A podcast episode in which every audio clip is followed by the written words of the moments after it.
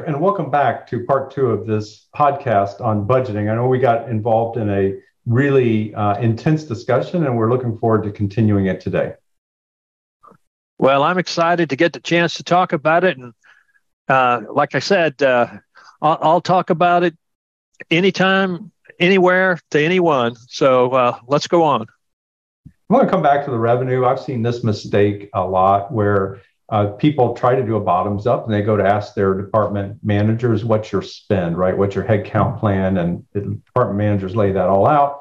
And no, being, you know, good accountants, the CFO will divide take their net targeted net income, divide their gross profit into that cost basis to come up with the revenue. And often, this comes back to your context as well, the revenue is greatly a variance at any historical norm they have performed at, but it matches kind of everybody's dreams of what they might want to run on an excessive budget side. What do you, um, how do you recommend companies build revenue budgets? Because as you said, if you get this one wrong, your, the rest of your budgeting is going to be wrong. Well, you had mentioned the, the term context before. I think you have to look at it in multiple contexts, uh, multiple comparisons. Uh, we look at, let's say, for our new construction, uh, we look at the backlog. That's one. That's that's one picture. We also look at the acquisition rate of the most recent acquisition of new work. That's another comparison. We do look historically at what the numbers are, and so because it's such an important, we look at it in multiple dimensions to see if any of them are in contrast to one another. And again, w- we saw this happen uh, not recently, but in the past, uh, when things slowed down, we had a lot of backlog and everybody was just walking around slapping each other in the back, fat and happy. But the we were eating through the backlog much faster than we were layering on the backlog. And so we knew we had the, the slowdown was coming and that eating through faster than we were adding was at a progressively rapid rate. So we knew it was coming on fast. So I'm saying you have to look at it in multiple look at multiple dimensions when you come up with that revenue number. Uh, one of the things that we always like to do is we ask our salesmen, "What are you going to sell next year?" Right, right. Why it's amazing how many people want to assign quotas without ever asking their salespeople what they're actually going to achieve. Now, and this is where I put into context. We do this every year, and the the our our VP of sales comes up with the sales budget, and every year they historically have exceeded it by about twenty percent. Nice. And now I'm not accusing them of sandbagging, but I'm just saying is there w- there's enough history in there. So if I ask them what it is and then I multiply that by 125%, you know, because I, you know, and then I look at that compared to the run rate and compared to the backlog, that's just another point of context. I, I, would never, I would never just use what the salesman told me because it can be there's it can be wildly optimistic or wildly pessimistic. It's just another data point compared to compare to other data points. So on on this single budget line, what I'm hearing you recommend is triangulate and, and check your work often against as many data points as you can. Absolutely. And, and we're going to talk about this more as we go on. But one of the things to keep the budget a living uh, tool, a workable tool, is you need to revisit your assumptions. And there, there's something called a critical assumption. And a critical assumption is what has to be true in real life to make that assumption valid, well, that's what you're looking at um, a- after 90 days, after 180 days. How good were those assumptions? You know, you're looking at how valid they are. And if, if it was a valid assumption, then you can probably keep going forward. If it wasn't a valid assumption, you may have to recalibrate. Excellent, excellent point. Let's move on down. The next next second thing you said you had to get right is your gross profit or your yes. gross margin assumptions.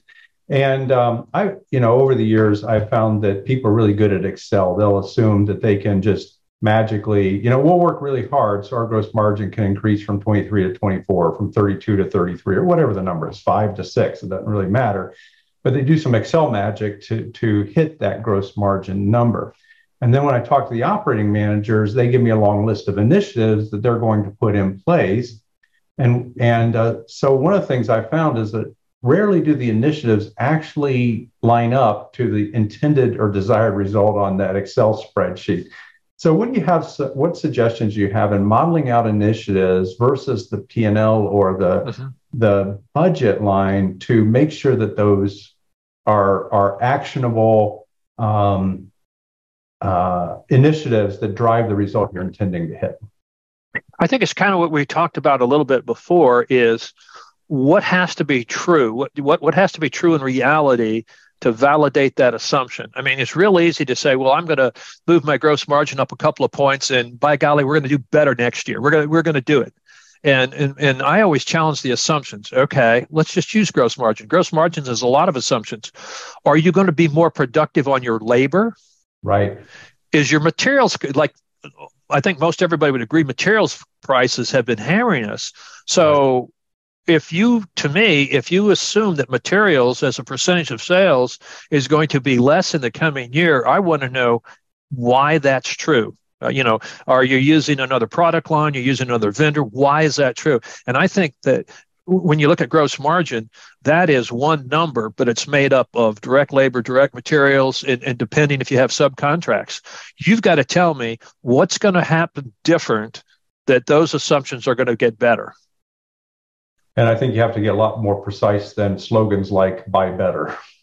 Yeah, absolutely. Reduce reduce overtime, right? Those kind uh, yeah. of tired uh, um, justifications because if, if you don't manage your business differently, the results are not going to be different, no matter how much slogans you have on top of your gross margin assumptions. I, I, think that's that's sage advice. One of the things that, that we look at and we monitor is our level of overtime. And as hard as it is to get people, we we run more overtime than maybe that we than we desire. Well, when you're running overtime, that challenges your direct labor cost and your bid assumptions. And and I would challenge people to say, you know, okay, if it, whatever the overtime rate is, you know, how much extra overtime, what does that do to your average rate? And and I would also challenge them like when you're building your budget, look at your average run rate. Don't look at what you your bid rate that we're bidding X dollars per hour. No. What is your run rate? And your run rate is going to be much higher, at least it is for us, because recently we've had to build a lot of overtime into that just to get the jobs done. Great point. Um, that's an awesome point. Moving on to the fixed costs, and you said this earlier. Fixed costs are the easiest thing to budget because typically their run rate, their their their their long, you know, they're known trends, right? I know what I'm going right. to pay my my leases. I know what I'm paying for vehicle maintenance. These are long trends. They're fairly easy. But on top of that idea, but you still have to estimate them and budget them correctly. But you you suggested another idea, like which is a safety margin when it comes mm-hmm. to fixed costs. Can you talk a little bit about what you mean by a safety margin? Sure. Um, you're going to make some assumptions. You're going to assume a certain revenue times a certain gross margin percentage is going to give you certain gross margin dollars. The revenue margin says those gross margin dollars have got to be greater than your estimated fixed cost. Because what you don't want to have a situation is where you may you know you you underperform or your your assumption on revenue is 10% off. So you're only going to get 90% of your revenue, but 90% of your revenue times your gross profit percentage or your gross margin percentage is not going to have enough gross margin dollars to cover that fixed cost. And that that piece in between is saying, okay, if this revenue times this gross margin percentage is these dollars. I need a cushion between those and the hard dollars it takes to keep the business going. And on that on that margin, you also part of that is also about timing. If you have any large jobs, you might have some big draws that hang out there that eventually you're going to get paid but if if you know you still got to pay your rent and your people each month and so you need some cushion in there so you know, it, it, it it's uh, it's for that that safety margin is is to cushion you against bad assumptions, but it's also to cushion you against timing because uh, as we know, revenue is not cash flow, and the timing is is is critical. Um, I've I've never had a, an employee agree uh, not to get paid this week because we didn't get we our accounts receivable didn't come in. They're usually not happy to participate in that. No, no, that's just not something they want to. That, that's just not something they, they want to play. By the way, when we say employees, that includes me. I don't want to do that either. So no, absolutely not. I think both of us are in the same boat. Uh, so we hit on this earlier, but I want to come back to it. Any guidelines that you might provide our audience on the best practices of using the budget tool throughout the year, as opposed to just doing a budget and putting it on the shelf? Uh, uh, absolutely. Um, that one of the things that we talked about is these assumptions um, are built on different data points. As those data points come in, you need to examine them and say, okay, I assume, let's just say revenue. I assumed that my revenue was based on an acquisition rate of new business at X dollars over the next 90 days. Well, 90 days are going to come and go. Was that a good assumption? And is that assumption, if it was underwhelming, if I multiply that times four, how much am I going to miss my budget by year end? If it was overwhelming and, you know, am I going to be in a crunch because I don't have enough people because I built my I built my my budget on too low of assumption. But you're going to get data in, and, and the importance of it is that you're constantly comparing that data to what assumptions you made. And, and I even say you need like and, and we do within our company is uh, we have a regular uh, come to god meeting where we compare what we said we were going to do with what we did. And, and, and that come to god meeting is not a year end right. Yes. Yeah, it's too late. You should yeah it, it's too late. You should do a t- you know you should do kind of like an overview after the first quarter but you should have a serious meeting and and with all the uh, profit center managers at the mid-year point, and each one is going to own up to either I got it right or I didn't. And more importantly, at that mid-year is based on whether I got it right or I didn't get it right. What difference is my behavior going to show? If I got it right, am I going to accelerate something? If I didn't get it right, am I going to change something? But it's not just about, hey, who was right and who was wrong. No, it's what are we going to do based on getting this feedback? That's the whole thing about we talked about earlier about being agile and be able to pivot. Uh, that's the difference uh, between data and information. Data is a lot of numbers, but if that data would change your your behavior, that's information, and we want to get this information.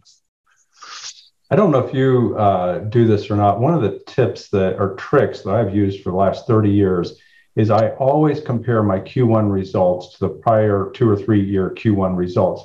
Because I found in the construction business, if I have a slow Q1, I'm going to have a slow year. And if I have a yeah. big Q1, I'm going to have a big year. And so, against the budget assumption uh, and against prior years, that is a decision point for me in every company that I've run in a construction based industry. And it's been wrong a couple times, but mostly that quarter that one quarter result is a pivot point because you still have time in the year to adjust, scale up, scale down, but do something about it. So I love what you're saying. Absolutely. Yeah, and, and, and that's um, the point that I was trying to say is you can't just say we're going to look at the budget you need to schedule meetings. You're gonna, you right. know, and but before the year starts, say, uh, you know, by by April fifteenth, we're going to have a meeting. We're all going to talk about the first quarter, and and uh, by July fifteenth, we're going to have another meeting. But I mean, you got to put these on the calendar. You, yeah, absolutely right. Having the CEO or the CFO look at those numbers is almost as useless as not looking at them without, without the participation of the of the line management making changes. Absolutely. The, the, the, CEO and the CFO, uh, they can they can tell you where the ship needs to go and, uh, and add a head on the horizon, but you better have somebody back on the rudder that knows what's doing what's actually happening. I love it. That's true. Well, uh, to close out today, what would be one key takeaway that you would want people to leave this uh, podcast thinking about? I, there's a an, an old acronym and, I, and it may be cliche, but it's very important. And they say when you do goals, they need to be smart. And it's the same thing with your budget. And the SMART is the acronym for specific, measurable, achievable, realistic, and time centered. And when you put your budget together, that's so, you know, it's got to be specific. You're, you're not just drawing broad brushstrokes it has to be measurable. You've got to hold people accountable for what they say they're going to do. It has to be achievable. A pie in the sky budget or a sandbag budget, both of them are worthless. You need a realistic budget. And time sensitive, you're going to say things are going to happen and not that the year may not all unfold in the same way. There may be some seasonality or there may be some big jobs. Well, if there are, you got to put those those time sensitive uh, milestones down and then own up to whether you met them or not. So again, if I had, if they walked away today and they said, well, I'm going to go out and one, I'm going to do a budget and two, it's going to be a smart budget and I'm going to get three assumptions right, then I think we'll have accomplished our goal today. I would love to see every person listening to this, every member company listening to this podcast apply that level. We would, we would be, we would run a better industry. Uh, absolutely, and and what, what I can tell everybody out there, um, this is an iterative process. Uh, nobody gets it right. We just keep after it, and we get a little bit better each time. And uh, my company, like everyone else's, still has a lot to learn, but we hope we get better each each turn of the crank. I really appreciate you joining me today, Eric, and sharing the wisdom of. I mean, looking at us, they can tell it's been a lot of years, but sharing the wisdom of many years uh, with uh, with our audience and helping them maybe avoid some of the pitfalls that we've made over our own years. Thank you so much. Thank you for having me.